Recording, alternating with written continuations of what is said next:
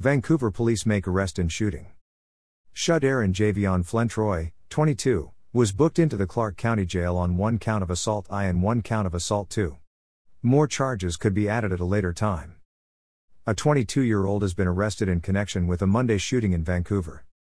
Monday, August first, night at about one thirty-eight a m Vancouver police responded to a collision near fifteen oh four near one thirty-eighth Avenue. Officers arrived and found a vehicle had left the roadway and rolled over.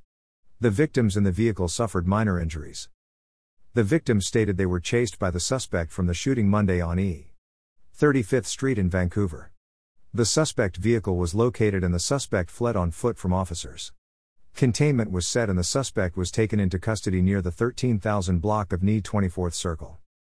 Members of the Major Crimes Neighborhood Response Team, Safe Streets Task Force and the Traffic Unit responded to process all scenes and continue the investigation.